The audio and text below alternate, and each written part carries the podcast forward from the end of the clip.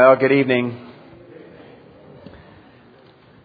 well, let me invite you to turn uh, back in your Bibles tonight to 1 Corinthians chapter 11.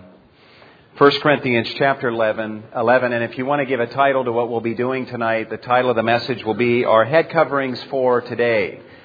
Um, our head coverings uh, for today. And uh, I guess, uh, you know, we've had a lot of fun with this. Um, someone brought me a few weeks ago a Coleman uh, head covering. I guess it's kind of like a mosquito net, uh, but it's a camouflage. Uh, it's like something you might wear when you're camping. Scott, you want to model this for me? There you go. So. And uh, you can get these at any sporting goods uh, store. And uh, also, someone brought me tonight uh, a box of coffee filters, which is. Uh, we were actually talking this morning that we could have uh, ushers pass these out, like when you come into our service. So disposable head. Scott, could you model this? There you go.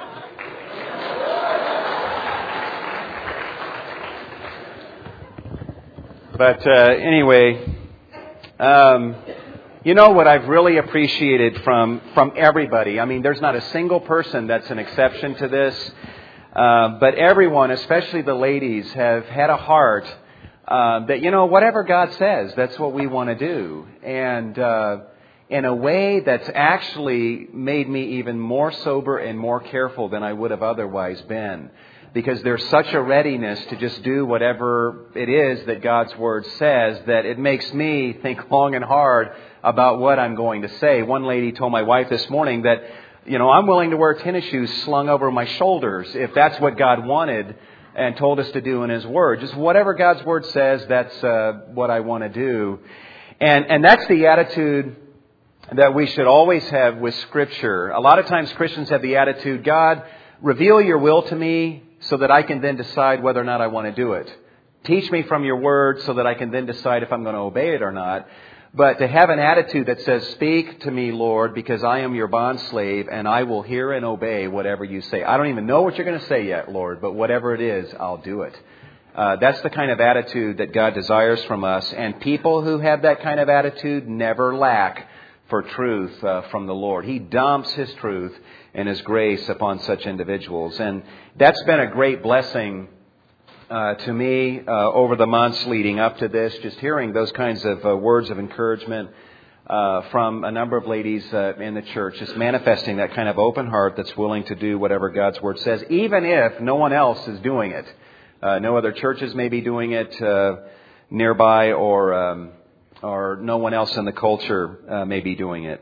But anyway, what I want to do tonight um, is uh, kind of do a little bit of review of what we covered this morning, and there's a couple loose ends that are very important for me to tie up um, from an exegetical point of view tonight as we look at the passage. And then um, the, what I would like to do after that um, is to deal with the applicational question of our head coverings. Is Paul's teaching about head coverings applicable uh, to us today, and I'll try to answer that. And then when we're done with that, if I don't end up going way too long, we'll open up the floor for one or two questions. Uh, but anyway, 1 Corinthians uh, chapter 11.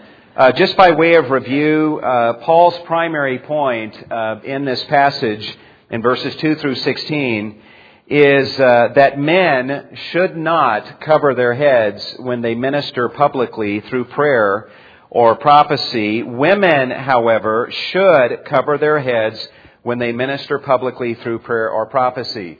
Whether we're going to end up disagreeing over the question of is this for today or not, um, it is pretty clear from the passage, and I think all of us would agree on this, that Paul is teaching uh, that men should not cover their heads, whereas women should cover their heads when ministering publicly through prayer or prophecy. Paul does not just teach this, uh, but he ends up giving what amounts to five arguments that we saw this morning to explain why it is important for men and women to attire themselves in this way. And I'll be honest with you guys, it would have been nice if Paul would have just said, men, don't wear a head covering, women, do it, because you know what? I'm an apostle. Jesus revealed this to me and to all the other apostles, so this is just what you gotta do. Um, it would have been nice if he would have said that, but one of the things you'll notice about 1 Corinthians is Paul doesn't do that a lot. Uh, he'll tell the Corinthians, flee immorality, but then he gives them theological truths, uh, and he reasons from those theological truths to teach them how to take theology and to reason their way towards ethical behavior.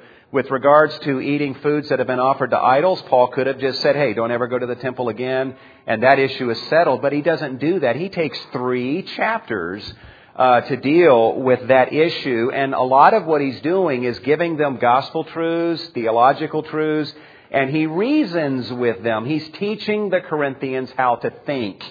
Well, Paul in this passage uh, does tell us, he makes it clear, a man should not have a head covering on his head when ministering publicly, and a woman should. He does teach us that, but he doesn't just say that and move on. He ends up uh, going into the matter uh, and giving us explanations, teaching us how to think, even to reason our way to this point of view by going back to creation, the structure of relationships in God's economy, the glory of God, angelic beings, and nature. He's teaching us how to think uh, with regard to this area. And so that's what he does in this passage. And as I said this morning, some of these arguments may not seem overly compelling to you, but whether they seem that way or not, they are biblical arguments. And so they are very compelling for that reason alone. But the first reason that Paul gives as to why it is true that we need to heed his teaching, or why it is true that the Corinthians uh, needed to heed his teaching Uh, on the issue of head coverings is, he says, because of the structure of relationships in God's economy. He says in verse 3, I want you to understand that Christ is the head of every man, and the man is the head of a woman, and God is the head of Christ. That's the way it is, Paul says. And therefore, verse 4, every man who has something on his head while praying or prophesying disgraces his head. And verse 5, every woman who has her head uncovered while praying or prophesying disgraces or dishonors her head, which is her husband. If the man has a head covering, he's disgracing Jesus Christ. Paul says, if a woman uh, does not have a head covering, she is disgracing not only herself, but also her husband. Now folks, one of the things I wanted to com- comment about is in verse 4, there are many commentators that make a mistake with verse 4 and that mistake is they say, well, there really wasn't a problem in Corinth or in the church of men covering their heads or veiling themselves. Paul merely states verse 4 as a hypothetical, as a lead in to what he wants to say uh, to women.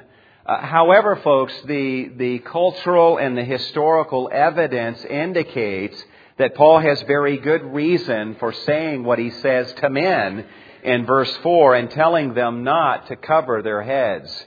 Folks, the overwhelming evidence from the culture of Paul's day, the archaeological, the literary evidence, uh, overwhelmingly indicates that the custom in the Roman Empire was for both women and men to cover their heads when involved in a religious exercise, especially in some kind of a leadership capacity. Uh, this was a custom in Paul's day, and keep in mind that the city of Corinth, although it was in Greece, was a Roman colony at this particular time. Rome had rebuilt that city, and so the city of Corinth would have been fully acquainted with Roman customs. In fact, when Rome would establish a, a colony, uh, they would view that colony as an extension of Rome, and they would make sure that uh, legal institutions and Roman ways of religion and so forth uh, were fully implemented in a city such as Corinth, which was a colony. And in Roman society, just the evidence from archaeological finds, from literary, from uh, images on coins and uh, and so forth indicate that it was a practice for men as well as for women to cover their heads when they were involved in a religious exercise in any kind of a leadership capacity. Listen to what one author says. And in fact, in this art, let me give you the name of this article. It's called The Use, Misuse, and Neglect of Archaeological Evidence in Some Modern Works on 1 Corinthians. And what he does is he'll take statements that commentaries have made, commentators have made, historical statements, and he'll show how the evidence really does not back up uh, some of those statements. And one of the things he says in this article is this. The practice of men covering their heads in the context of prayer and prophecy was a common pattern of Roman piety and widespread during the late Republic and early Empire. Since Corinth was a Roman colony, there should be little doubt that this aspect of Roman religious practice deserves greater attention by commentators than it has received. In fact, another author uh, speaks about the fact that um, with some of the archaeological finds, uh, they have found uh, over 20 statues of the Emperor Augustus. One of those statues they found in the city of Corinth dating back to this time period. And in that statue, the Emperor Augustus is uh, holding a bowl in his hand that he's going to use to pour out as a libation. He is involved in a religious exercise there. And you know what? The Emperor Augustus has his head covered. That was the custom. And I could take time tonight, but I don't want to uh, because we got a lot of ground to cover uh, this evening. But there, from a variety of standpoints, uh, there is abundant evidence that it was not unusual at all. In fact, it was customary for men and for women uh, to cover their heads when involved in a religious exercise. They have actually found uh, depictions of um, a group of people who are involved in a religious exercise, and there may be a number of men there or women there, and many of them don't have their heads covered, but the ones that are actually involved in offering the sacrifice, they have their heads covered, whether they're a man or a woman. Uh, the evidence clearly indicates this, and you know what that means then. In verse 4, if the custom was for uh, both women and men to cover their heads, uh, when involved in uh, worship, at least in a leadership capacity, if at least many of the Roman men did it, if not all of the Romans did it, what is clear is that what Paul is saying in verse 4 is actually the precise opposite of what the cultural practice was uh, in his day throughout the length and breadth of the Roman Empire. And so I want you to keep that in mind because I think that's going to be significant uh, in the latter part of the message tonight as we try to ask the question, is this practice for today uh, or is it not? But nonetheless, the first argument that he gives is you need to heed uh, my traditional teaching with regard to head coverings uh, because of the structure of relationships in God's economy. The second reason is, and we find this in verses 7 through 10, is because of the order, the manner, and the purpose of God's creation of man and woman. Paul, to make his case for head coverings, goes back to creation uh, to buttress his point. He says in verse 7, For a man ought not to have his head covered. Why? Since he is the image and glory of God, but the woman is the glory of man. What do I mean by that, Paul says? What I mean, verse 8, is that man does not originate from or out of woman, but woman out of man. For indeed, man was not created for the woman's sake, but woman for the man's sake. So that's what I mean when I say the woman is the glory of man. She came out of the man, and so in some senses, her beauty is a reflection of the glory of man, and also, uh, she was created for the man. She was created by God to bring honor to her human head uh, which would be her husband. And so Paul is arguing uh, from creation. He comes to the conclusion of this argument in verse 10 by saying, Therefore, because of these creation realities, the woman ought to have a symbol of authority on her head. He then gives a third argument at the end of verse 10, and that is because of the angels. And that just means because of the angels. the fourth argument that he gives is uh, found in verses um, uh, 14, actually 13 through 15, and that is because nature also teaches this. He says in verse 13, Judge for yourselves, is it proper for a woman to pray to God with her head uncovered? Does not even, in other words, I'm teaching this, but I'm not the only one teaching this. Listen to nature. And when he refers to nature, he's speaking of the way that God has constituted man and woman. Uh, operating, as it were, by just this code, this inward law, so to speak, just being governed by just the way God created them to be. And he says, does not even nature itself teach you that if a man has long hair, it is a dishonor or a disgrace to him, but if a woman has long hair, it is a glory to her. Now, one comment I want to make about this uh, before we move on. I made reference to this morning to the importance of considering the length uh, of hair. There are some commentators that say, well, don't worry about the length. The point is that uh, you just need to have a masculine hairdo if you're a guy and a feminine do if you are a, a woman.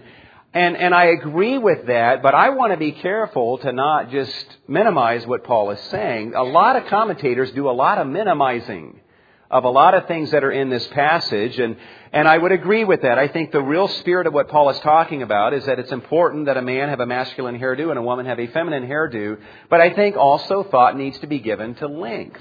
But I wanted to say this as well. That, you know, if you're a guy here this morning and also tonight, and you're saying, okay, it's a disgrace to have long hair, uh, well, do I have hair that's too long or not? Or you may be a lady asking, is my hair uh, too short? uh, or not.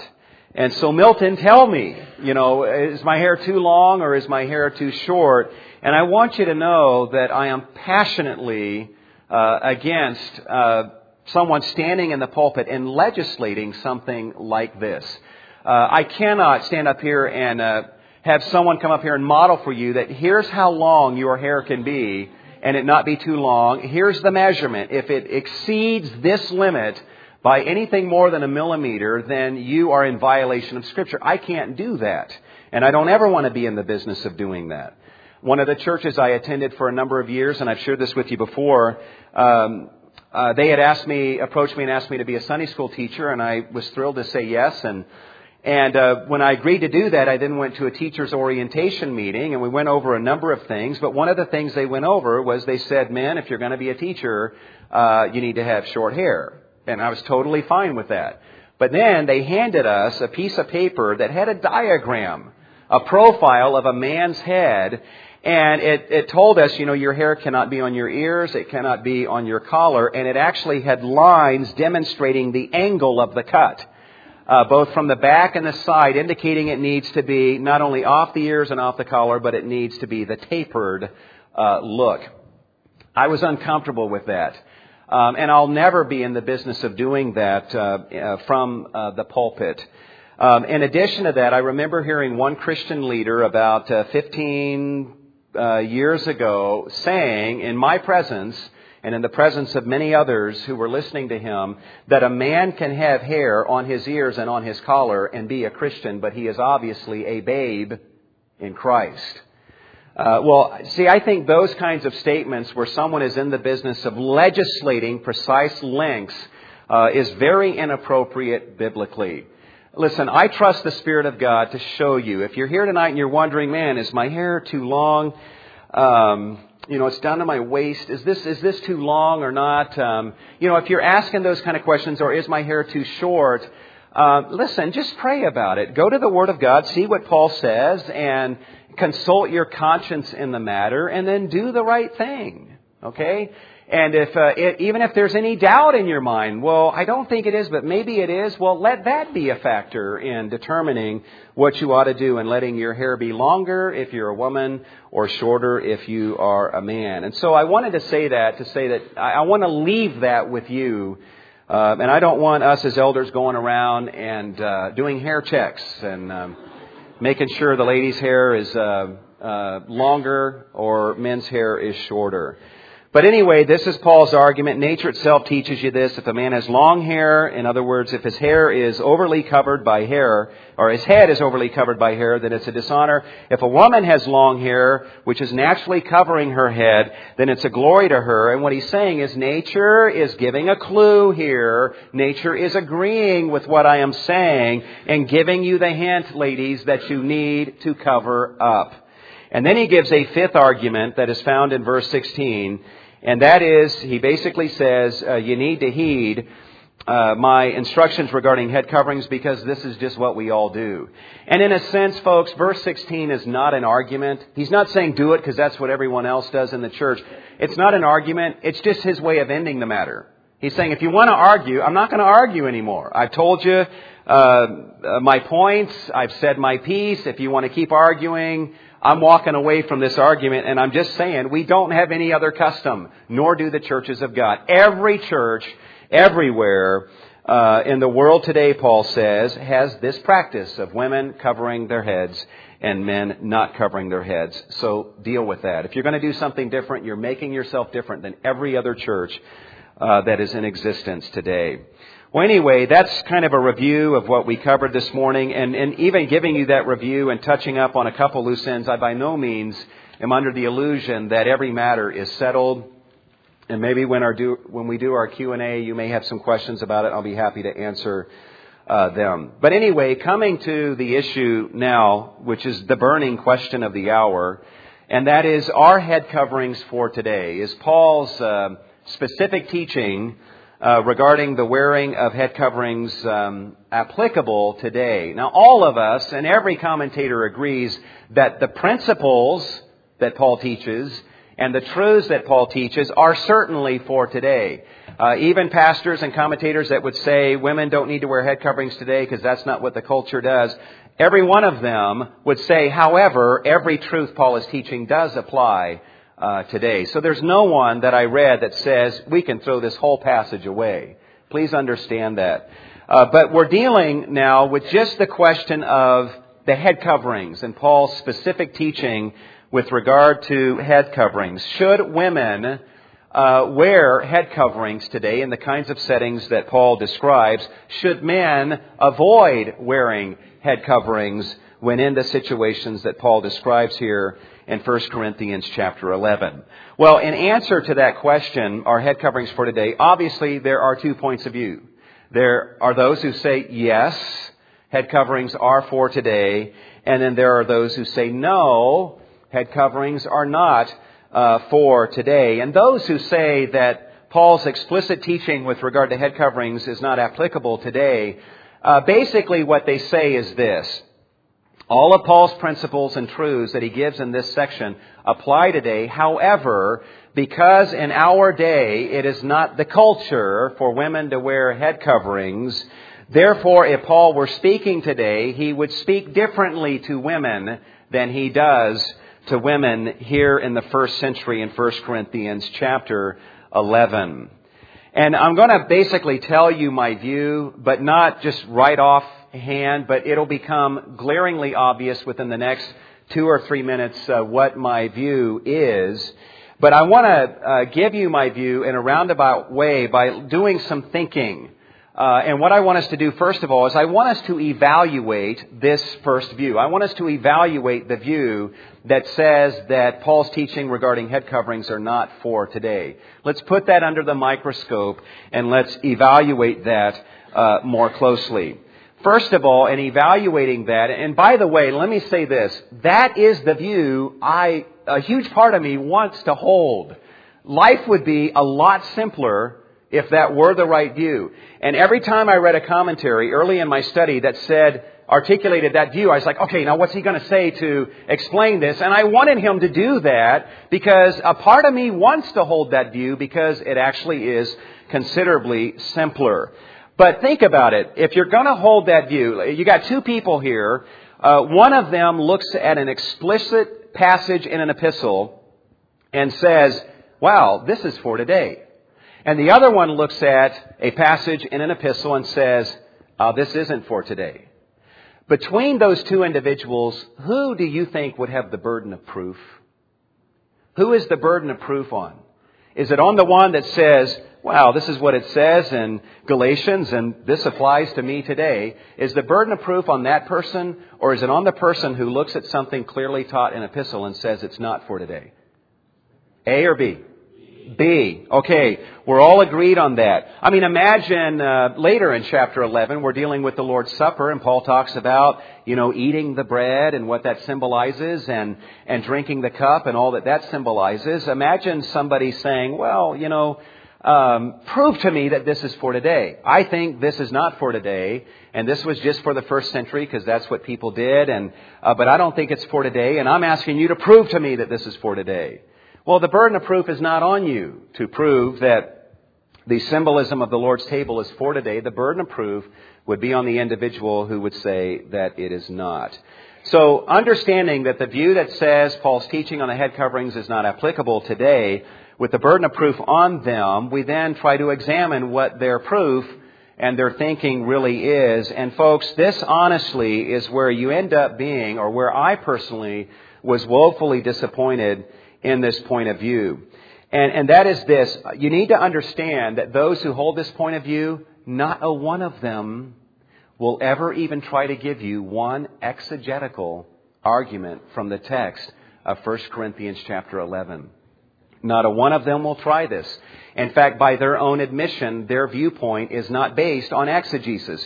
You will never see someone saying, well, I don't believe it's for today, and let me prove it to you. Well, you see what he says here in verses 8, 9, and 10? Based on what he says here, that's why exegetically I have concluded this is not for today. No one even tries to do that uh, from a textual or an exegetical basis. In fact, Daniel Wallace, who was a professor um, at Dallas Theological Seminary, uh, he himself holds the view that this is not for today. Women don't have to wear head coverings today.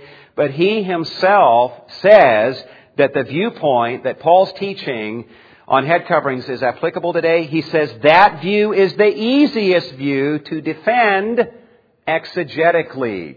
He goes on to then say why he doesn't hold that view, and I'll deal with that in a moment, but his reason for not holding that view has absolutely nothing, by his own admission, to do with exegesis of the passage of 1 Corinthians 11 or any other passage uh, anywhere else in Scripture.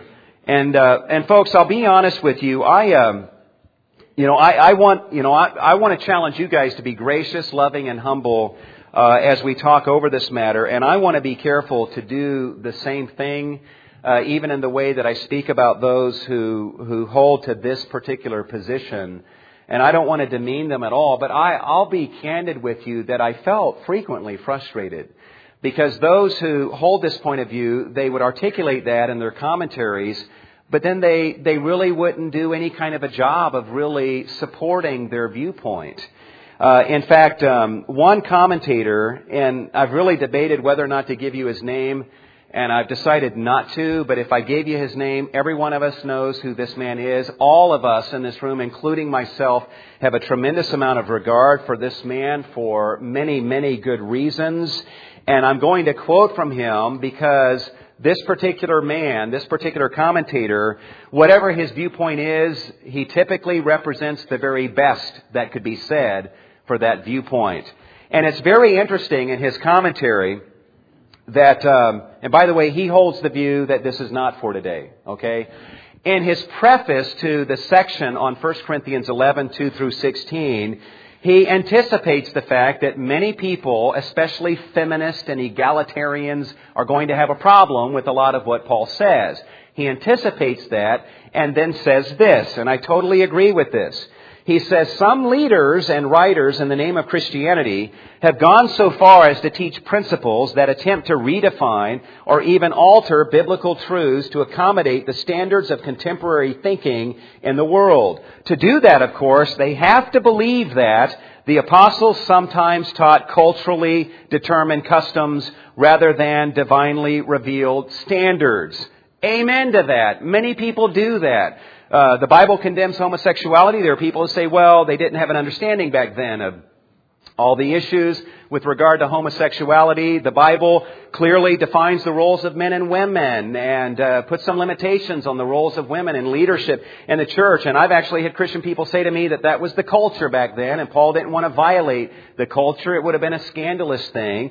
And this author is right in calling that into question. However, this same author a little bit later, in the middle of his exegesis of this passage, out of nowhere, he explains what the passage says, and then he says, it seems that Paul is not stating a divine universal requirement, but simply acknowledging a local custom.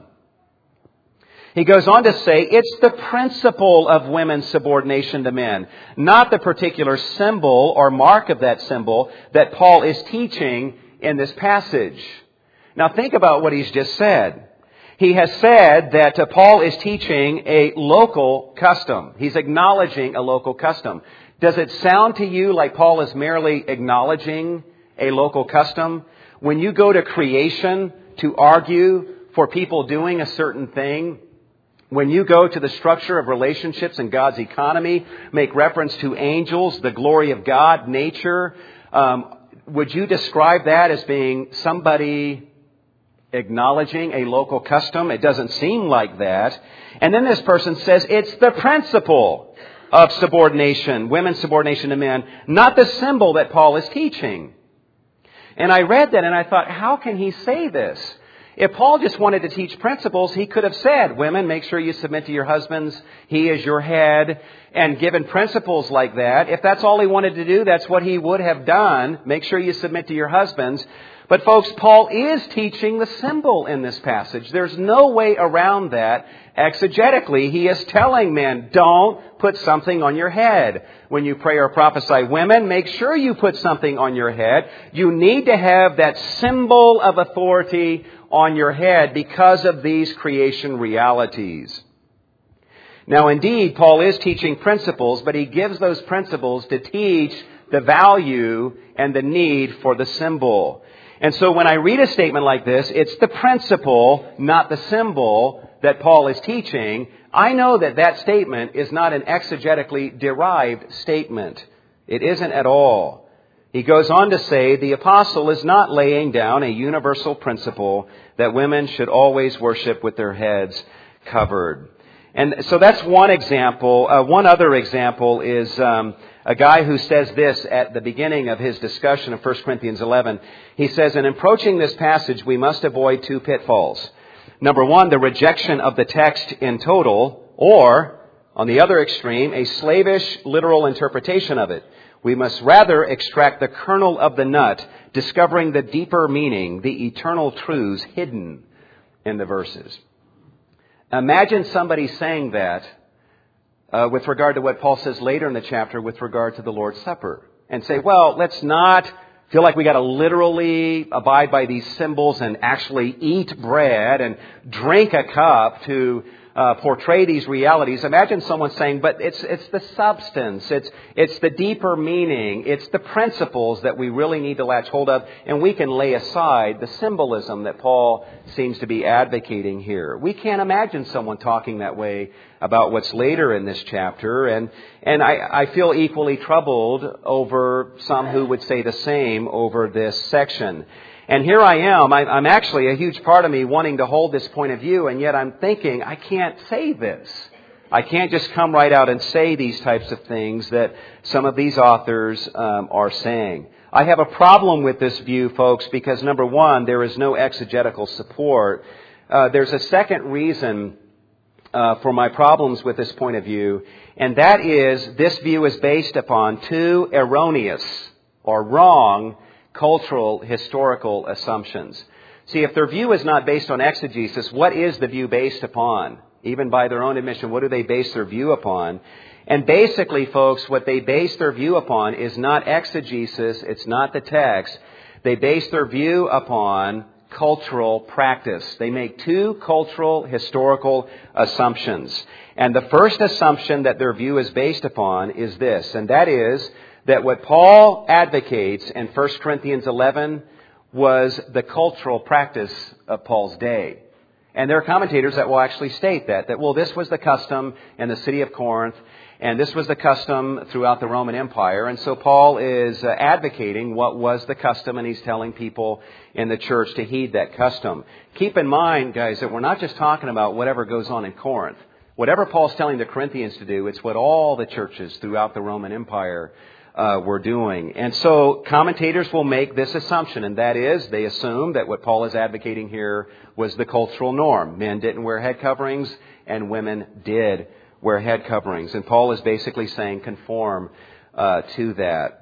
Well, the problem with that is 1 Corinthians chapter 11, verse 4.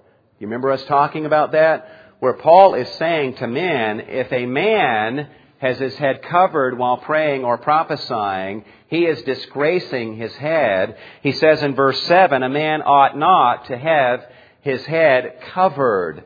Uh, when you look at those statements and then you also look at some of the information that I gave you earlier, the cultural practice in the Roman Empire was for women and for men to cover their heads in the context of religious exercises, uh, it is abundantly clear that what Paul is advocating, at least in verse 4, at least in verse 7, is actually the opposite of what many, if not most, of the men in the Roman Empire did, from the emperor on down. It is obvious that what Paul is doing is he is paying no regard to what the cultural customs were of his day. Uh, there is, um, oh, you know what? I don't have it. I was going to quote from, oh, I do have it. Okay. Uh, one commentator, in fact, I have him, uh, the, the book with me. Uh, it's a socio-rhetorical commentary on 1st and 2nd Corinthians. This guy, uh, in his commentary on this particular passage, is not at all trying to make a point about whether this is for today or not. In fact, it's a very unpractical commentary. His goal in this commentary, though, serves a valuable purpose. His goal is to bring uh, cultural information, historical information that we've gleaned from archaeology and uh, uh, literary sources and other sources to bring that to bear upon our understanding of passages of Scripture in 1st and 2nd Corinthians. And this is his observation. He says, in view uh, let me start here. He says, Paul is not simply endorsing standard Roman or even Greco-Roman customs in Corinth. Paul was about the business of reforming his converts' social assumptions and conventions in the context of the Christian community. They were to model new Christian customs, common in the assemblies of God, but uncommon in the culture, thus staking out their own sense of a unique identity. I would suggest that Paul places little stock in social or cultural conventions and a great deal of stock in the way God has made human beings and is remaking them in Christ. He says this on the other end of giving some of the cultural and historical information that I've already given you that has been gleaned from archaeology and from literary sources. He goes on to say, Paul is not interested in baptizing the status quo or normal Roman practice. He is setting up new customs for a new community, and these customs are deeply grounded in his theological understanding of creation, redemption, their interrelation, and how they should be manifested in worship.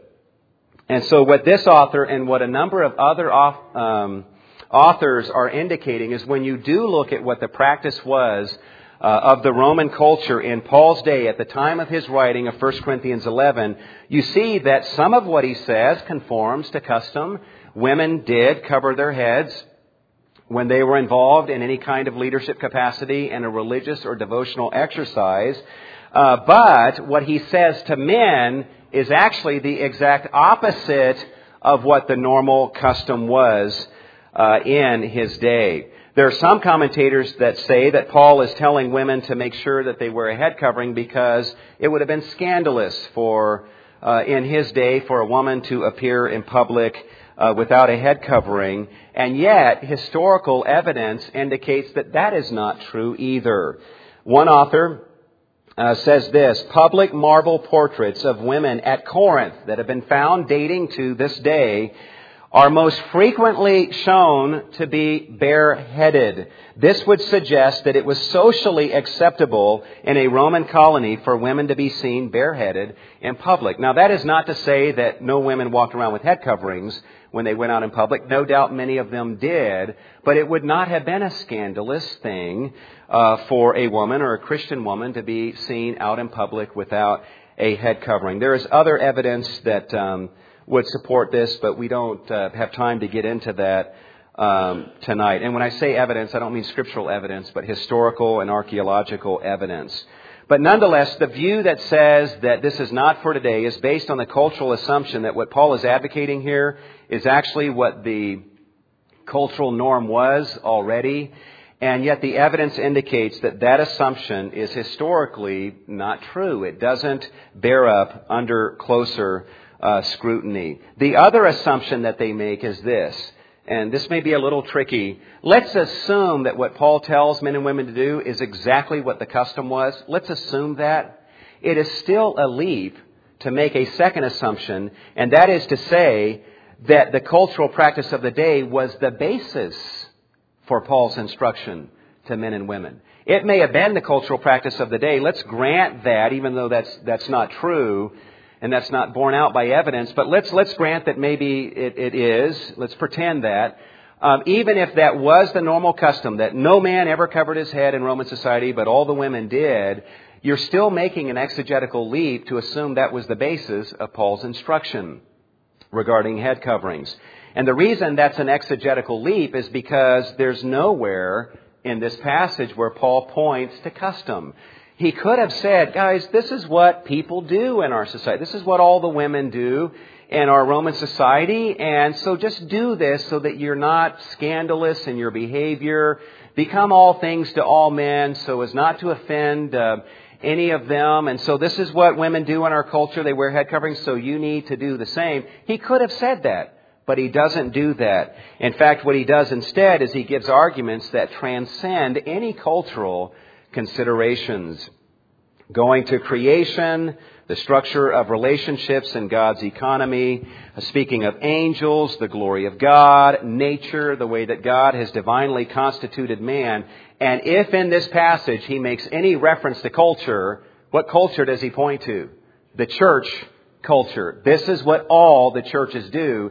And all the churches do this based upon these transcendent theological reasons that transcend local or temporary customs.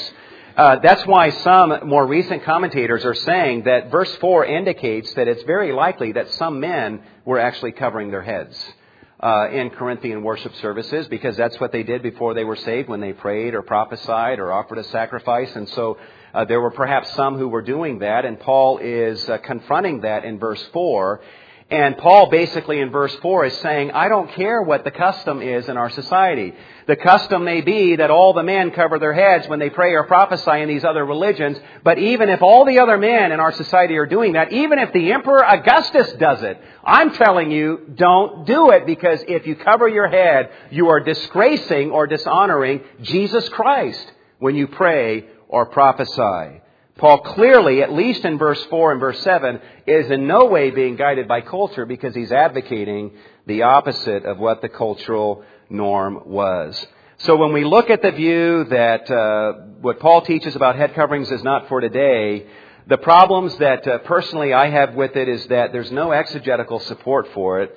And another problem I have with it is that it is based on two erroneous historical, cultural assumptions that really do not bear up under closer uh, scrutiny. So those are the problems that I have with that point of view. Um, looking at the other point of view, and that is, uh, is this teaching for today? Keep in mind again, who is the burden of proof on? It's not on the one who would say this is for today. But nonetheless, let's accept that burden of proof. The arguments uh, for the fact that it would be for today is that Paul nowhere makes reference to temporary local customs and the pagan community around them. Uh, secondly, all of his arguments are based on theological realities that transcend culture, realities that do not change from culture to culture. Also, another uh, observation that's worth uh, making is that technically, guys, technically, um, Paul may imply more than this, but technically, the only thing he tells women to do is wear a head covering when you pray or prophesy. All right? He's not saying wear a head covering when you go out in public. He's not even necessarily saying wear a head covering when you come to a worship service. All he's saying is when you get up to pray or minister publicly, make sure you have a head covering. Now that's his narrow instruction and requirement in this passage. That's kind of a narrow instruction to give if he's being guided by pagan cultural customs in his day. So that's worth uh, considering. And also, to me, the most compelling um, indication that this is instruction that transcends temporary local customs is that Paul, in verse 4 and 7, actually instructs men to do the opposite of what the custom was in the Roman Empire. And I ask myself, as I look at that, if Paul, in his day, see, the situation was the reverse of the way it is right here in Riverside, California today. Back in his day, men and women wore head coverings when they were involved in a religious exercise. Paul says to women, you need to wear a head covering, and yeah, you know, that, that conforms to what other people do in Roman society. But he says to men, even though other people in our society do this, other men cover their heads, I am telling you, don't do it, because if you do, you disgrace and dishonor Jesus Christ. And what I, my thinking is that if in verse 4 and verse 7, Paul is willing to go against the culture, what would he say today? If he were speaking to the church today, and it's opposite, neither men nor women cover their heads today, at least in this particular culture at this particular time, do you think, in light of how he handles this issue in the first century, do you think Paul would look around and say, well, what does the culture do? And do you think if he told men to not wear a head covering, even though Roman men did in that society, what do you think he would say to women today? Do you think he would be moved by the argument that, well, other women don't do this in our society? It would seem to me that Paul would pay similar disregard to cultural customs today as he did in his instruction to men in 1 Corinthians 11, uh, verses 4 through 7. And so personally, and, and I'm in process on this, but I would say that in the process that I'm in, that's where I am right now. Um, I cannot dogmatically, unequivocally say this is exactly where I'll be uh, as I think about it further and interact with some of you um, and do some more reading and interact with the elders about it. But the best I can do is to say that this is where I am right now at this moment, uh, based on the reasons that that I have given. Now, in light of that, uh, I want to uh, ask and answer a few questions. Um, and uh, the first three questions are kind of questions of protest that I might uh, anticipate. And they're valid questions, uh, by the way, and I, I don't want to demean them at all but questions that I can see maybe some people asking, and I want to answer them. And then the remaining questions are more practical in their orientation, assuming that you buy into the view that this is for today. Um, one possible question would be, Milton, isn't the substance what is important here? Why make such a big deal about the symbol? And I've already, in a sense, answered that. The reason that we make a big deal out of the symbol here is because Paul makes a big deal out of the symbol. It's not me talking. Paul is not just teaching principles here, he's teaching symbols here. Um, and so, yes, the substance is very important, absolutely vital. But Paul is saying, because the substance is so important, so therefore is the symbol. So please at least understand, if you're going to ask that question, don't ask it of me, ask it of Paul. He's the one making the big deal out of the symbol. Another possible question would be, Milton, this passage and this issue uh, is surrounded and shrouded in so much controversy and differing opinions about this issue. So why, why should I practice something that there is so much controversy about? And that's a good question. Um, but my response to that would be, uh, are you not aware that baptism, which is a symbol, has been shrouded in a considerable amount of controversy down through the ages? There's the doctrine of baptismal regeneration. Some people believe that you're not saved until you're in the waters of baptism. That's the moment you're saved. Some believe that the water actually serves as a vehicle, a means of grace by which your sins are washed away. There are some, like us, who believe that baptism is a symbol. Uh, there are some who uh, believe that baptism is not even for today. There's a church just a few miles from here uh, that would teach that baptism, the ordinance of water baptism, is not for this present age. It is uh, for an age that has passed away. Uh, there are some who believe in infant baptism, and others say no, it's only believers' uh, baptism. Among those, uh, there are some who believe in immersion, and others believe in uh, sprinkling or pouring. And so there's disagreement over the meaning of baptism, the timing of baptism, the effect of baptism upon the soul of an individual. There's controversy about all of these things. So do we say, well, there's just been so much controversy about this, you know, we ought to just lay the symbol aside uh, because it's shrouded in so much controversy? Well, none of us would, would want to do that. The Lord's Supper, which is another symbol. Are you aware of the controversy that has uh, surrounded that down through the ages? I mean, what view um, do we hold to? I mean, there's the doctrine of transubstantiation that was advocated by the Roman Catholic Church, and uh, there's also consubstantiation that was advocated by Martin Luther and the Lutherans that that followed him. There is the Calvinistic view that is different than the Lutheran and the Roman Catholic view uh, regarding the presence of Christ uh, in the elements. There's the East, Eastern Orthodox view that is different even from the Calvinistic view and all the other views that I've stated. Then there's the symbolic view. Uh, there are some who view the Lord's Supper as a sacrament. It is a means of grace. It is a vehicle by which God's divine grace passes to His people, and there are others who merely see that as a symbol. There's a lot of controversy. In fact, you read some of the literature uh, that went back and forth between, I think, Luther and Zwingli uh, during their day, they were very passionate, even getting into calling each other names, very heated arguments um, over this issue. So there's a lot of controversy about that. Do we lay that symbol aside because of the controversy? Well, none of us would say that. And so at least keep some of those things in mind as you're wrestling through this. Yes, there is controversy. There is a lot of disagreement on this issue, but we don't, we want to be careful to not allow those controversies to end up causing us to walk away from a text of Scripture and the symbolism and the practices that are taught there.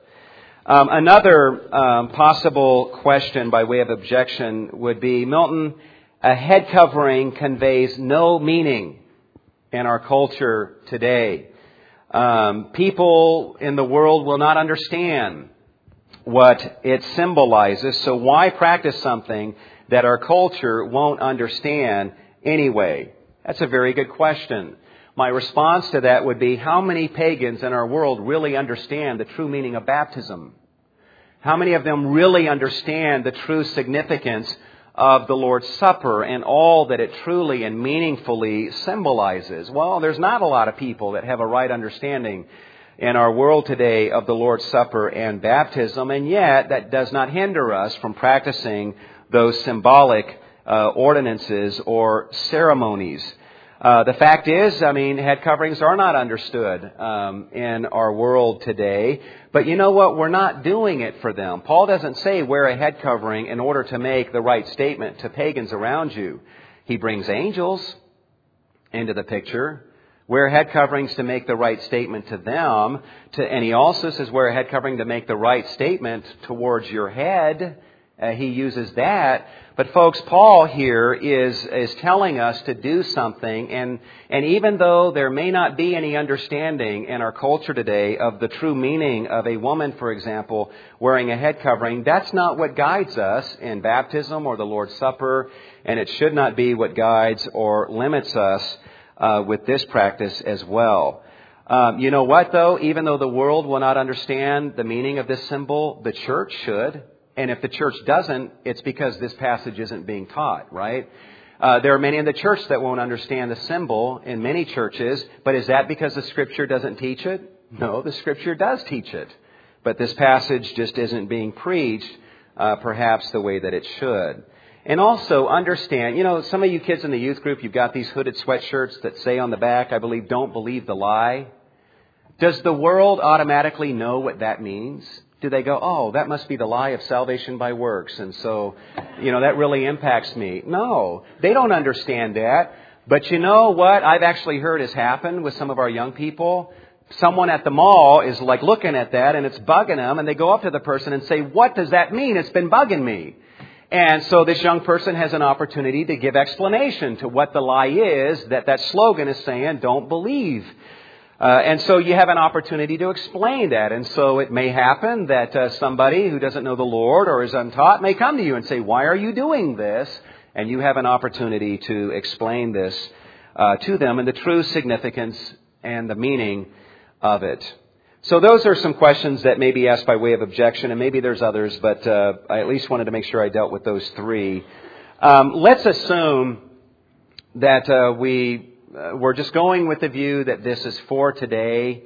Uh, there's a very important question that I know I've been asking, and I don't have a solid answer to it yet, and that is: Is Paul's teaching regarding head coverings for married women only, or is he including in his requirement for a head covering single or unmarried women uh, as well.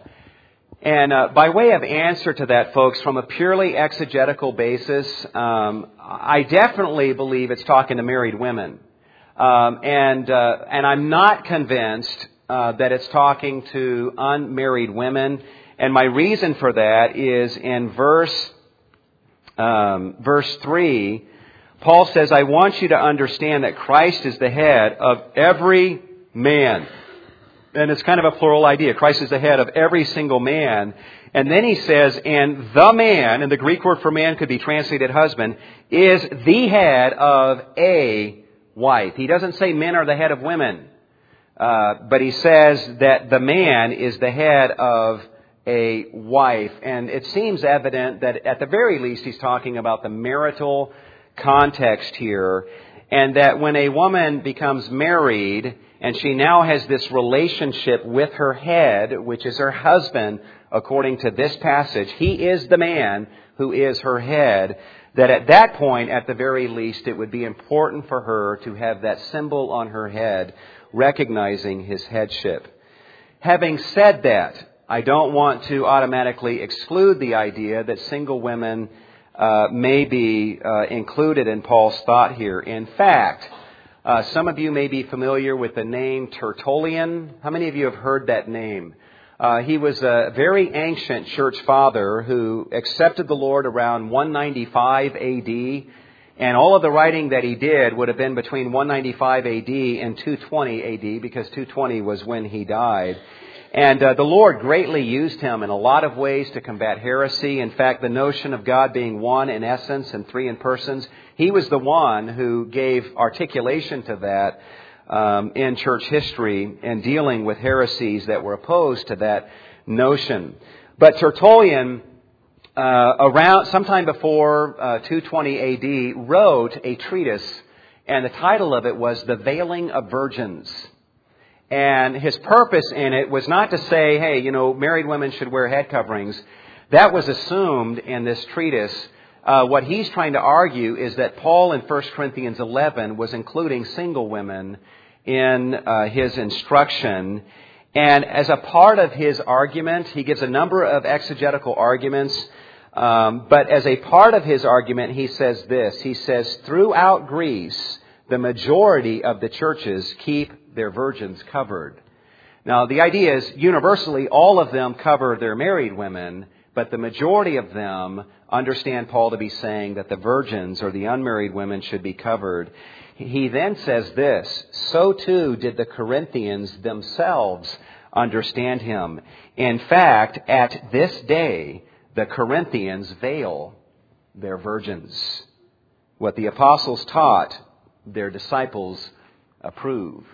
So whether Paul intended this or not, the ancient testimony of church history is at least that the Corinthian church understood him to not just be speaking of married women, but also of unmarried women as well. So, but again, that's from history, and that can only be so compelling.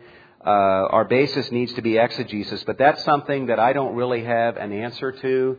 Uh, but it's something that we can try to work through and study out uh, further. Um, another question, folks, is this. Uh, a wife may be asking, Milton, what if I'm convinced that I should wear a head covering and my husband says he doesn't want me to? Um, you know, maybe a wife sitting here ends up agreeing with what I'm saying, but the husband says, no, I respect Milton, but, um, and he's an awesome pastor and everything, but, um, but I disagree with him and I don't think it's for today. And so here's a wife saying, well, I think, you know, it is for today. My husband says it's not. My husband says he doesn't want me wearing one. What do I do? My advice is don't wear one. Um, because you defeat the purpose. I mean, uh, you don't want to say to your husband, you know what, you're telling me not to wear one, but I'm going to wear one anyway as a sign of my submission to you. Just kind of defeats the purpose there. Um, so I would say if your husband says don't wear one, you need to submit to your husband and not wear one. So please understand that. Another question, and this is a question, guys, that I don't have the answer to, and it's a loaded question, and that is, if head coverings are for today, on what occasions should I wear a head covering? Everywhere? Uh, anytime I attend a church service or only when I minister publicly?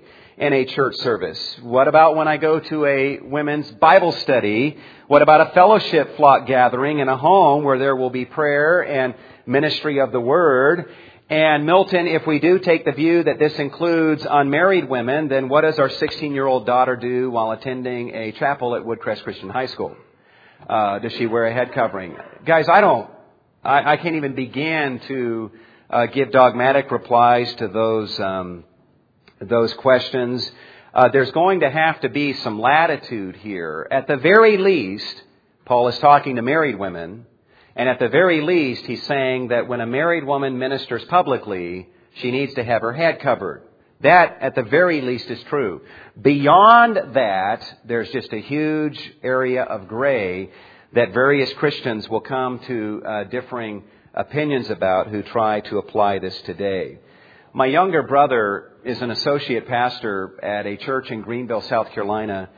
And uh, the church that he attends and works at is very interesting. It's a, it's a wonderful church. Uh, his pastor is one of my favorite preachers of the Word. He was one of my professors uh, in college, and I have just gobs of respect uh, for him. He's a very careful exegete of Scripture.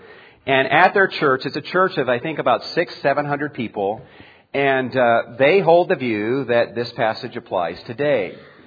Um, the only thing that they require is, I mean, if you go to this church, 90% of the women will be wearing some kind of hat or head covering who's attending the worship service. The only thing they require, though, is that if a lady comes up front to minister publicly, to do special music, she's playing the piano, singing in the choir, uh, they would require that she have some kind of covering on her head because that's the very least that Paul is advocating here if you do hold the view that this is for today. However, though they don't legislate it, they do encourage women to have uh, to attend with their heads covered, but they don't require that, and they don't judge people if uh, if they're not wearing a head covering. And the idea, this is where it gets complicated. Let's say a woman's singing in the choir, so she's ministering publicly, and so she feels like, okay, I should wear a head covering. Um, what's the real distinction here? Is it the fact that she's standing up front and turning and facing everyone that now suddenly means she needs to wear a head covering? What about a woman sitting on the second row who's singing her heart out verbally along with the rest of the congregation? As you do that, are you not ministering publicly? And some of the songs we sing are actually prayers to the Lord. You're praying out loud along with other people. And so that's where it gets really fuzzy. And there are some people um, who would say that not only when we minister publicly, but it just seems that it would be more appropriate if we just wore a head covering when we came to church, period. In addition to that, imagine in a spontaneous uh, type of uh, setting where you come to church and you're a lady, for example, you're not wearing a head covering because you're not planning on being up front or ministering publicly, and maybe you come to church that night and the pastor says, you know what, let's open up the floor for prayer and for testimonies. You, because you don't have a head covering, have removed yourself from the opportunity to be able to minister publicly. And so by wearing a head covering, you are readying yourself for whatever may present itself to minister in any kind of spontaneous way that the Lord uh, may end up opening up to you. Uh, so anyway, um, hopefully, my view is clear. Um, how, how do I want to state this? Just with where I am right now in the process of thinking this through, um, if I were a woman and I'm not, um, I would feel that um, uh, just purely on an exegetical basis, that if I were ministering publicly, at the very least, ministering publicly uh, before this congregation, just personally, um, I would feel like I would need to have uh, some kind of covering on my head, uh, whether that be uh, a coffee filter or a, a camouflage uh, thing from Coleman, um, or a hat. And I'm being facetious there, but but I, I would feel like I need to do that. But at the same time, guys, you know, I am not ready yet to sit down with my wife and say, I want you to do this. Uh, we've got a lot more talking to do, and I've got a lot more thinking to do uh, to become as confident as I really want to be on this viewpoint.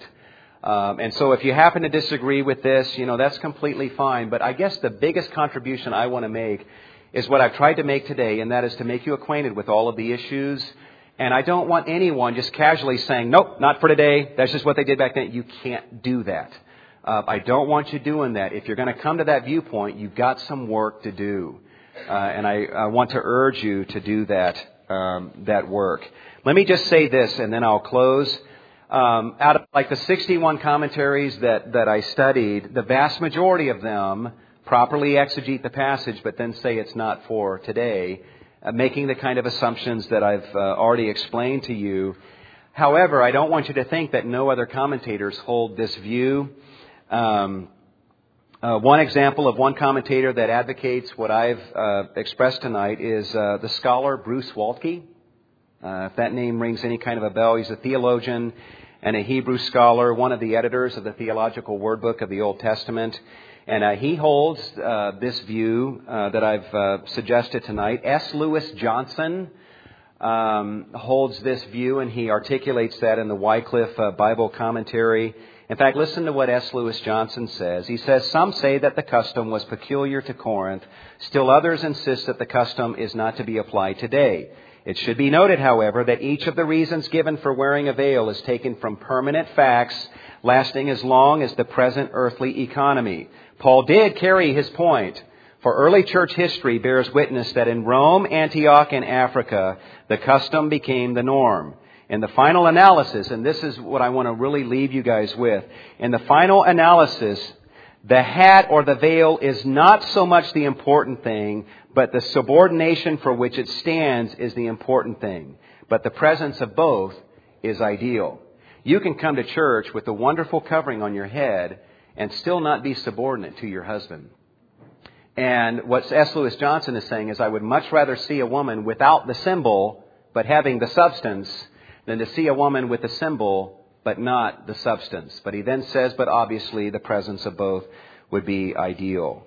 Um, some other examples, and I guess I won't uh, read any more, but Frederick Godet, uh, G-O-D-E-T, uh, who um, uh, wrote his commentary in 1889. Uh, he would hold the position that this is for today. The Expositor's Greek Testament uh, seems to advocate this point of view uh, that I've expressed tonight. another commentator whose last name is Ritchie, R-I-T-C-H-I-E, advocates this view. Charles Ryrie, um, even in his Ryrie Study Bible, uh, makes it evident that this is his point of view. In fact, let me find this real quick. Um, he says um, in, in his comments at the end of, or at the bottom of the page with regard to this passage, he says, None of these reasons was based on contemporary social custom. And uh, so that's kind of a code expression. That's what all the commentators say who believe it is for today. They will say exactly what Ryrie has said, and that is that all of these reasons, or none of them, were based on contemporary cultural customs, but they were based on permanent facts.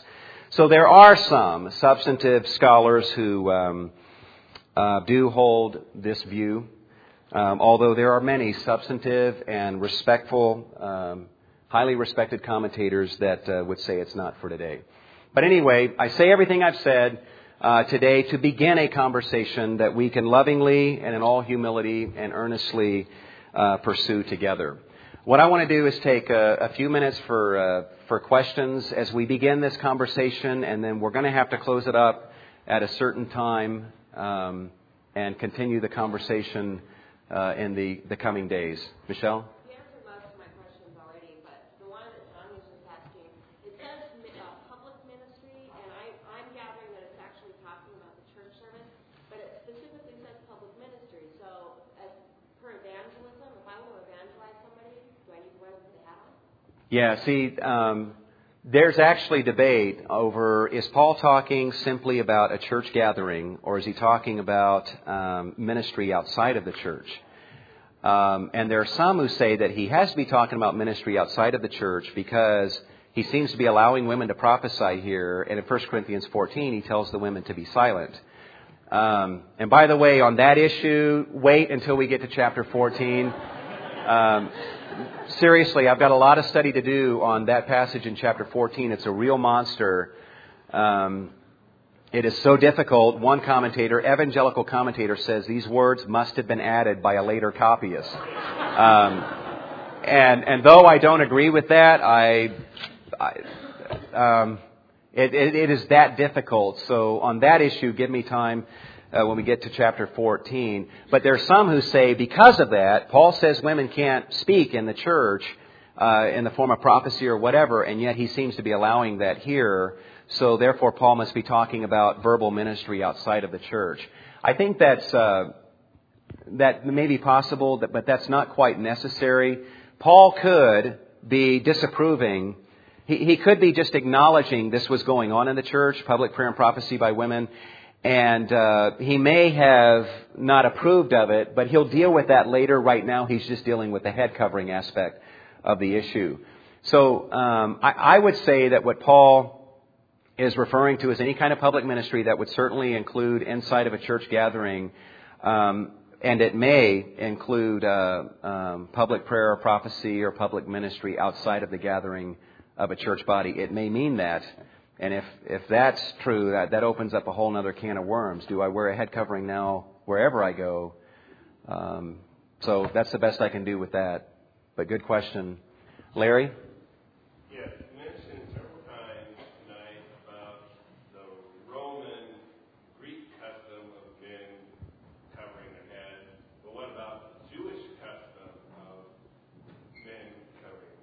Yeah, and some, this is one example of where commentators are careless. Some say, well, this is what Jewish men did in Paul's day, and Paul is saying something the opposite of that.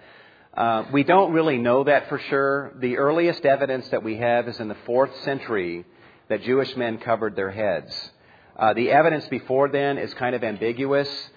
Um, so we see written evidence that Jewish men covered their heads as uh, uh, early as the fourth century, a lot of times what that indicates is you know how fixed and fast Jewish traditions are. They don't change. And uh, it's easy to make the assumption that, well, this must have been practiced in Paul's day. And it very well may have, but we don't know that. We don't have evidence that verifies that. But it's a real possibility that even Jewish men covered their heads with a tallith uh, when they prayed. And if that's the case, then. Um, and by the way, they did that uh, based on a faulty exegesis of the story about Moses veiling himself when he came down from the mountain. Um, so it was a misunderstanding of the real intent of that. But we don't know if that was in Paul's day or not. But it very well may have been, and that's another indication that Paul is, he's not being concerned about what different people are doing. Um, if the Jews practice that in this day, Paul's actually telling even the Jewish men in the Corinthian church, I still don't want you to do it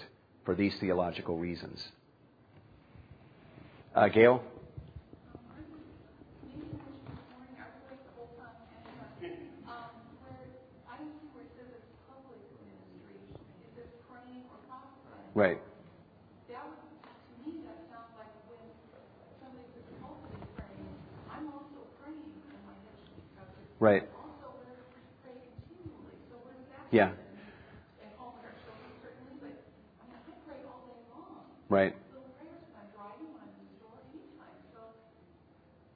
Yeah, and that's a very good question. She's asking, well, we're supposed to pray all the time, so shouldn't we wear a head covering uh, wherever we are? Um, the, the reason I say public ministry is because if you're going to prophesy, you're prophesying out loud. We're talking about verbal prophecy, and prophecy is to edify the church. So there must be an audience. You don't go alone in your own little prophecy closet and just utter prophecies. There's people who are listening. So that's why I say public ministry. Um, uh, the prophecy has to be a public proclamation of prophetic truth, of divinely inspired revelation. Um, and so it's a, a, natural connection to also assume that the prayer that's being spoken of is a verbalized prayer uh, rather than, um, you know, a quiet, private prayer. So at the very least, um, it's talking about verbal ministry where there is an audience hearing the prophecy as well as the prayer. But it, it could be understood as speaking of all kinds of prayer, and we are supposed to pray without ceasing. But um, you know, if you're going to take that too far, I mean, you're going to run into a problem. And I don't mean to be facetious, but I mean, this is cross when you're taking a shower. You can't pray while you're taking a shower because you don't have a covering on your head. Um, you know, so you know, taking it to that logical extreme, I, I don't know that I would go with even quiet, private, silent prayer where there is no audience. I don't know that I would feel like that um, has to be included, but that may be your personal conclusion in the matter. Yes?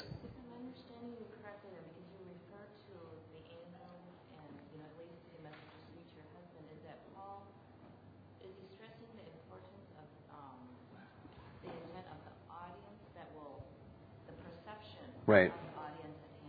Right. Um, what she's asking is, um, what's the real intent of it? Is it the perception of the audience that sees you with the head covering? Is the value of it to make a statement to them? Is that what you're asking?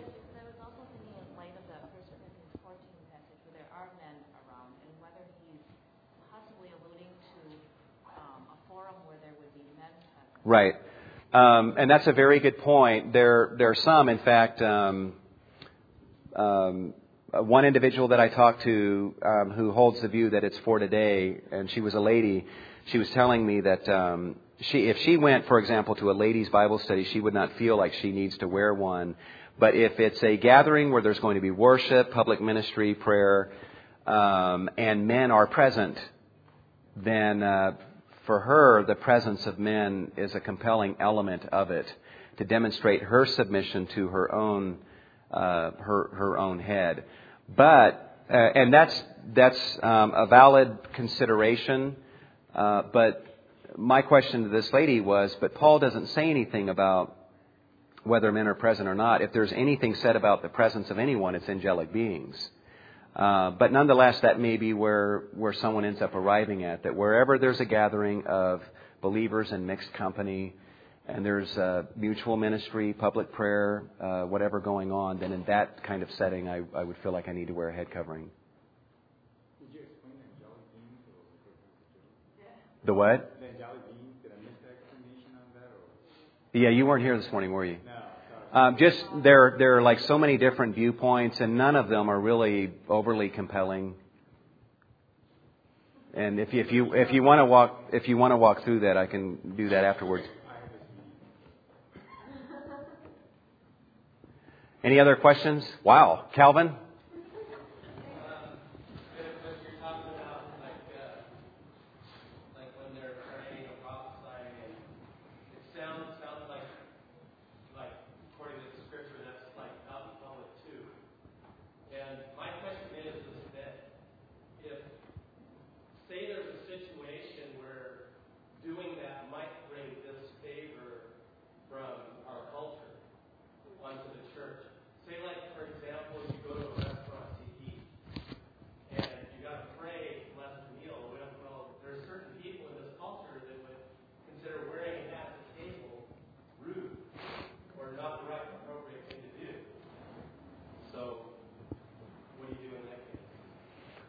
Um, all you can do is, I mean, if you if you hold the view that this is for today, um, all you can do is do what the Scripture tells you to do. I mean, there's a number of things that that we're called to do in Scripture that actually are very offensive to our culture.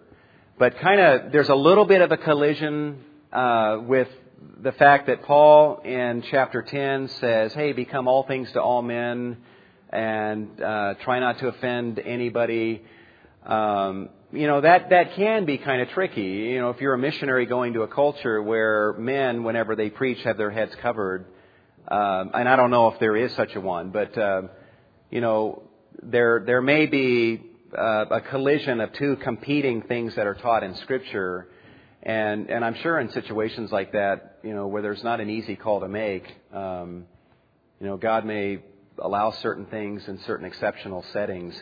But, but it, like, I, I wouldn't view like if I go to a rest, if a woman goes to a restaurant and it offends someone that she has a hat on and they view that as rude and unacceptable, um, you know, we, I would say something that simple. We can't be in the business of doing or not doing something because it offends someone when we're clearly taught that in, in Scripture. You're also assuming, and it may be a valid assumption, that Paul is telling women to wear a head covering wherever they go. When explicitly he's telling them when you minister publicly in a worship gathering, that's the narrow limit of his instruction, and it may apply to more, but at least that.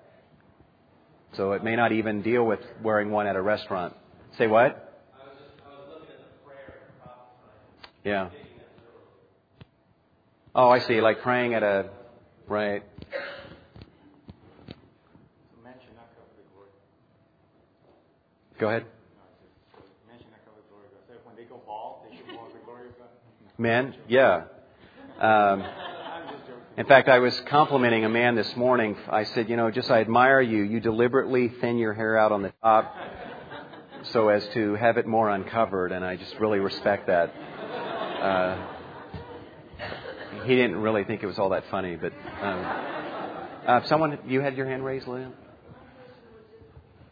Does this mean that if you are in the presence of public prayer and ministry or prophecy, you are covering, or if you yourself are publicly praying and prophesying? Yeah, it seems like at the very least it would mean that if you're um, publicly praying or prophesying, that I mean that's what Paul is teaching. If you are a woman sitting uh, in the pew and and I am praying and you are joining me in that prayer, um, it would be up to just your understanding of the passage as to whether or not you would see that included. I don't want to point to culture as being of any value with this, but at least just for whatever it's worth.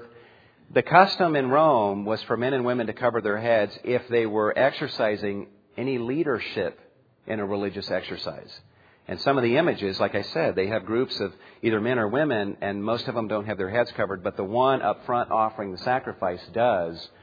And I don't, that shouldn't have bearing exegetically, but um, it may indicate some understanding that the Corinthians may have had um, because they may have been accustomed to that degree of having one's head covered when they were exercising leadership.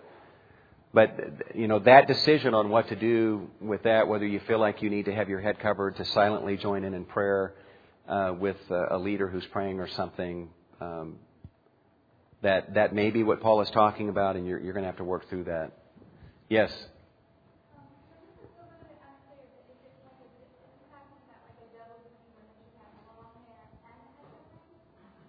Um, are, are you asking, is Paul advocating that women, in a sense, do double duty, have long hair and a head covering? Um, well, yeah. Huh? Um, well, then just have a longer head covering and would compensate.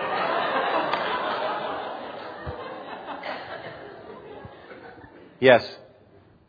Regarding verse 4 on covering of uh, head, I think Paul has a basis for that in Leviticus uh, 19, verse 27. And it reads, uh, You shall not round corners of your head. In other words, you shall not shave.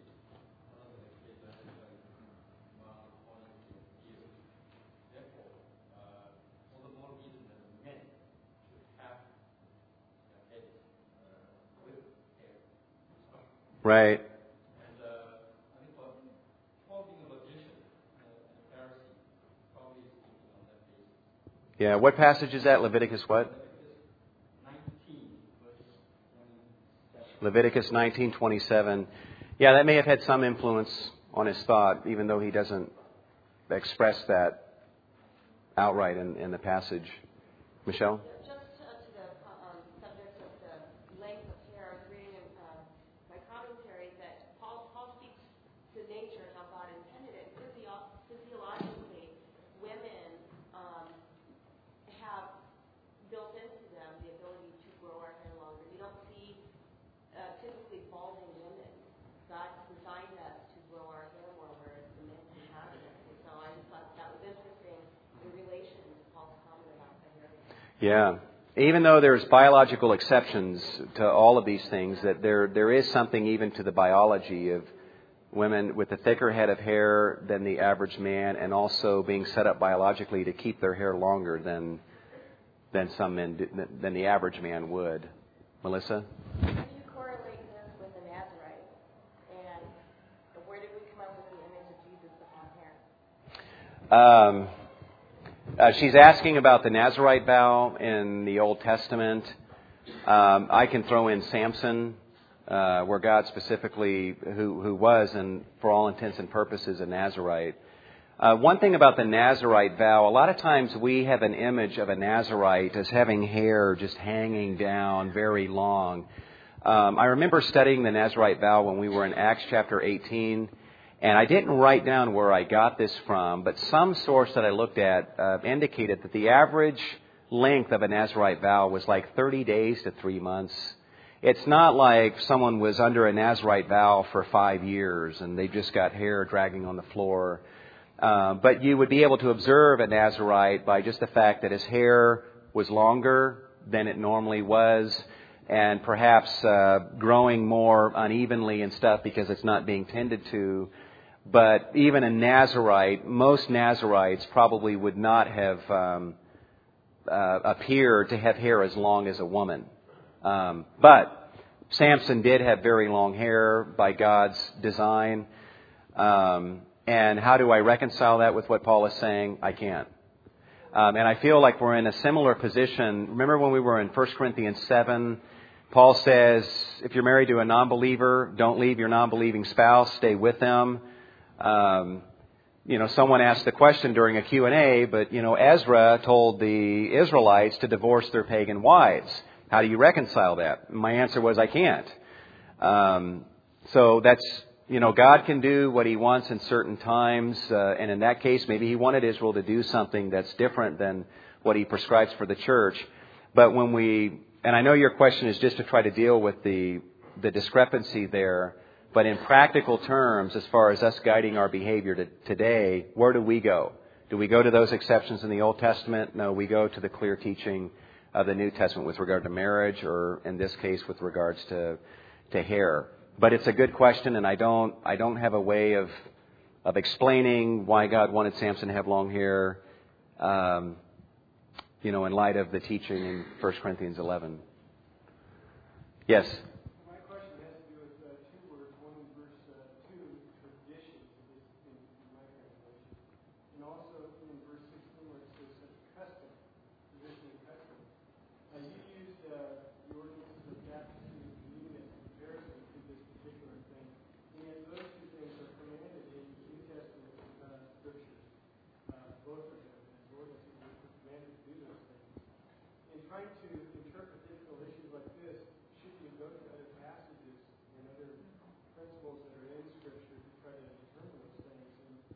And is there, as we're going through this, was there ever a question of whether or not this was more of a tradition that would be, even a New Testament tradition that would be not subject to, uh, could be subject to change as time went on, uh, because of maybe speaking in tongues and things like that, or Right.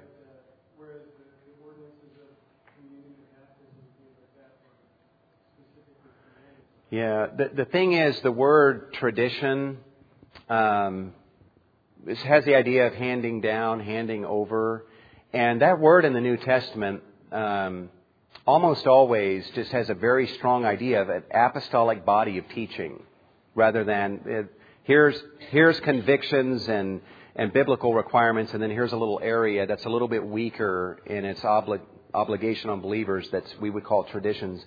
Uh, the word that Paul uses is it's a strong and powerful word, stronger than our word for tradition.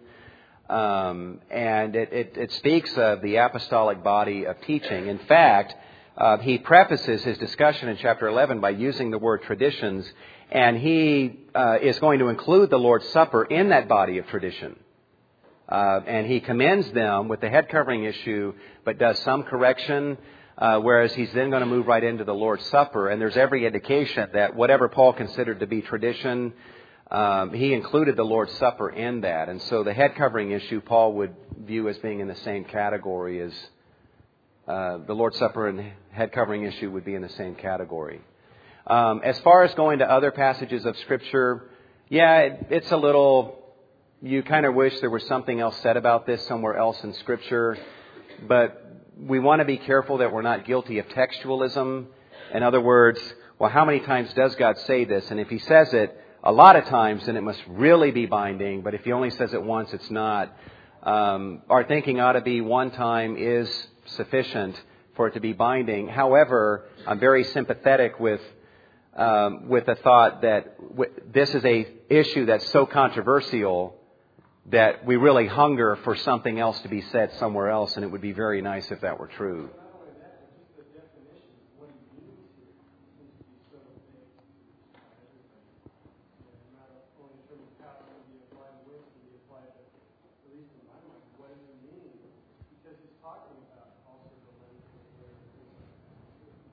Right. But but think about it. Whatever questions we have today, for lack of explicit teaching from Paul, they would have had the same kind of questions. Perhaps Paul taught them more orally to deal with some of the questions that we're asking. Um, but there was even contention about this in his day, and maybe that was part of the reason for the contention. Jim? probably date myself, but Gail and I were talking about it earlier, that um, when I was a boy, when I went to church with my parents, as far as I knew, every woman wore a hat. You know, you know, that, that's 40 years ago or something like that, or 30 years ago. Um, but my question is, is it really a cultural thing now that women don't, because historically speaking, have women, just say in the United States, worn hats to church if you go back, you know, 300 years? Was it 300 years that women generally in the U.S. worn hats? Yeah, he's asking about like American uh, custom with- with regard to hat wearing. There, uh, it is up until recently that um, the best I can tell, and I've not researched this thoroughly enough, um, but the best that I can tell that it's been until uh, recently that women did, as a norm, wear a head covering when they they came to church. Um, Puritan writers wrestled over the issue even for men, you know, wearing wigs like they did back then. Is that a head covering?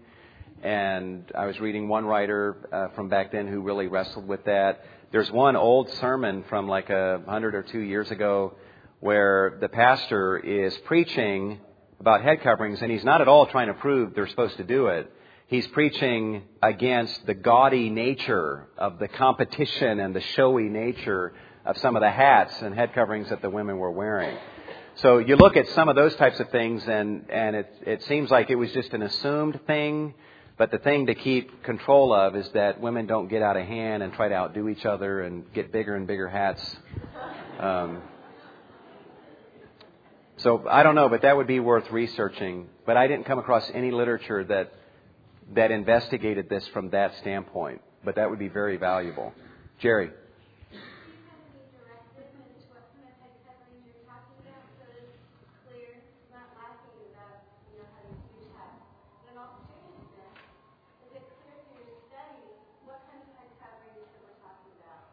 Yeah, back in uh, Paul's day, the, the typical head covering um, was like just having, they, they would kind of wear this thing over their shoulders, just kind of a loose fitting thing on the top. And uh, in certain settings, like a religious exercise, they would take that and pull that over their head. Um, that was more the norm. That's how the Emperor Augustus is depicted as he has this bowl, uh, as he's sacrificing. Um, even the Emperor Nero is depicted with, uh, it's not a hood that he's pulled over, but it's actually a cloth covering that hangs down from his head. And I think there's a band or something that holds it in place. So there probably wasn't like a one particular fashion um, that um, that women had. Uh, some maybe walked around with a scarf that they pulled over their head. As far as today goes, um, you know, there there could be a whole variety, I would imagine, and I'm not really knowledgeable about women's fashions, but um, it could be something over their shoulders that they pull over their head, um, or just wearing a hat. Um, I don't know. See, that's part of what I, as as families talk this over and just and ask themselves, is this for today or not? What is our personal standpoint on this? And then, if we do decide it's for today, how will we go about applying this? What will we use? Um, as we're all having that ongoing conversation and sharing thoughts with each other, I I would look forward to hearing from uh, from from other people on what what they would like to do with that. Christian. That uh, interpretation of verse 14, he taken to mean that a man has long hair and is be complacent about his hair length. You know, saying well, nature itself is going to place a limitation on how long his hair can grow. Actually, look at the, the tree. Christ is still growing. My hair is growing.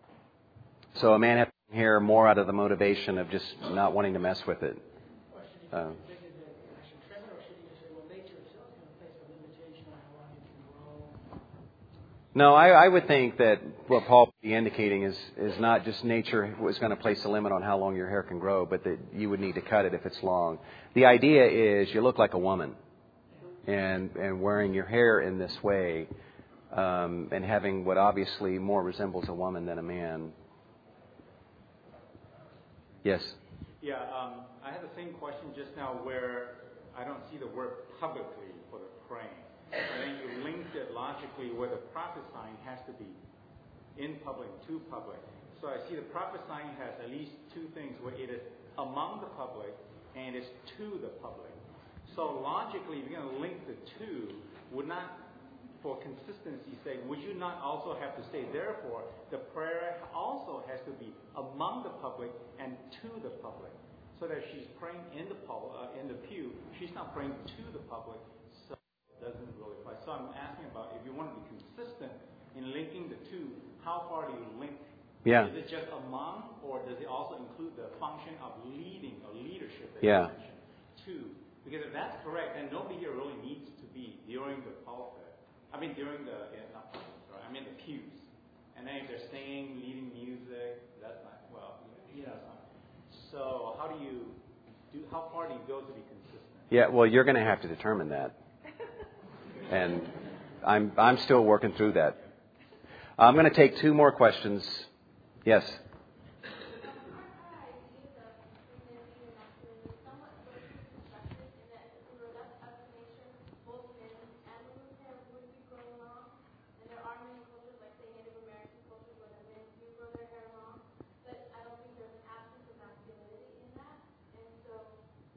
How can we say that nature, like pointing to nature, that that means that men should have short hair because naturally the hair will grow long, and it's only by our intervention does it become short. We need to find that a man's hair looks this way, a woman's hair looks this way. Right.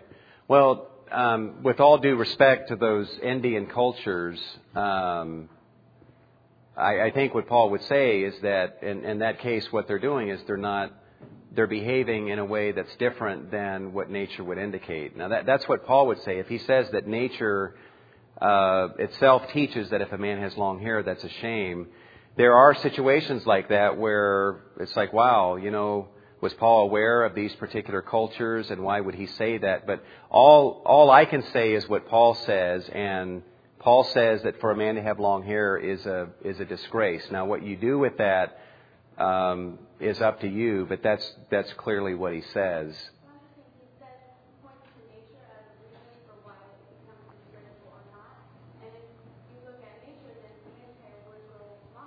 One Right.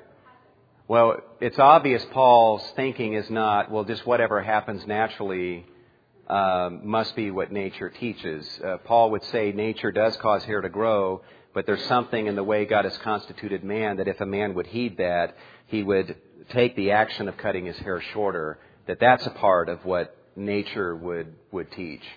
Obviously, if if you just let nature and biology go, you're going to have long hair. But when Paul speaks of nature, he's not just talking biology. He's talking about some other element that would tell a man, go ahead and trim your hair so that it doesn't look like a woman's. Inez?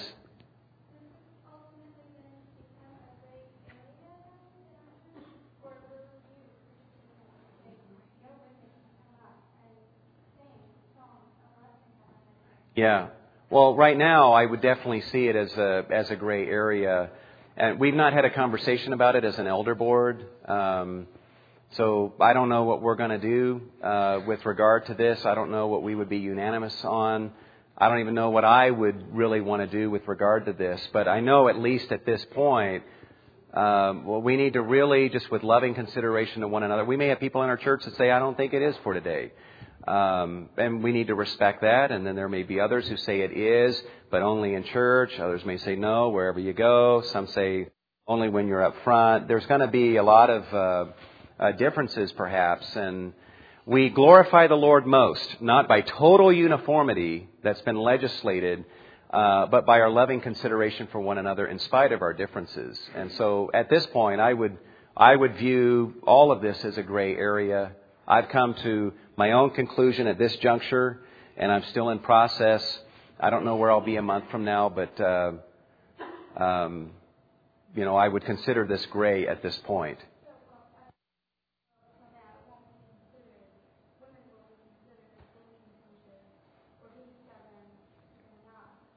Right. Yeah. If if you come to our church and you're not wearing a head covering, or even at this point uh, ministering up front and not wearing a head covering, you're not going to be viewed as uh, being contentious. But I, I just I want us to like what we're doing tonight. This is the way it ought to happen. We're I just appreciate everyone's attitude. We're having open, honest, earnest, uh, loving conversation about this, and I, I would want that to continue. And let's try to learn together and, and see if maybe the Lord can direct us all in a way that would really give firm shape to what we know we should do, and uh, and then what we ought to leave as gray. Um, I, I want us to work towards that, and I don't see us as being at that point right now. And I would also say that I want to encourage you guys to disagree with me. Um, if there's something I've said tonight that uh, you just say, man, I'm not convinced, I don't really believe this is true, I want you to disagree with me. I want you to express that to me because I'm still learning. And uh, I can share with you what I've learned, but I'd like to hear maybe what you've learned or thought about, uh, whatever loopholes you may, may have observed, because. You know, if we're doing that in a loving way with each other, then I think I think we can end up where the Lord wants us. Um, well, what a day! What a day! Well, if you've got your children in kids club or the nursery, make sure you thank the uh, the workers who have been very gracious in watching our kids during this time. But let's uh, all stand together and close our time in prayer.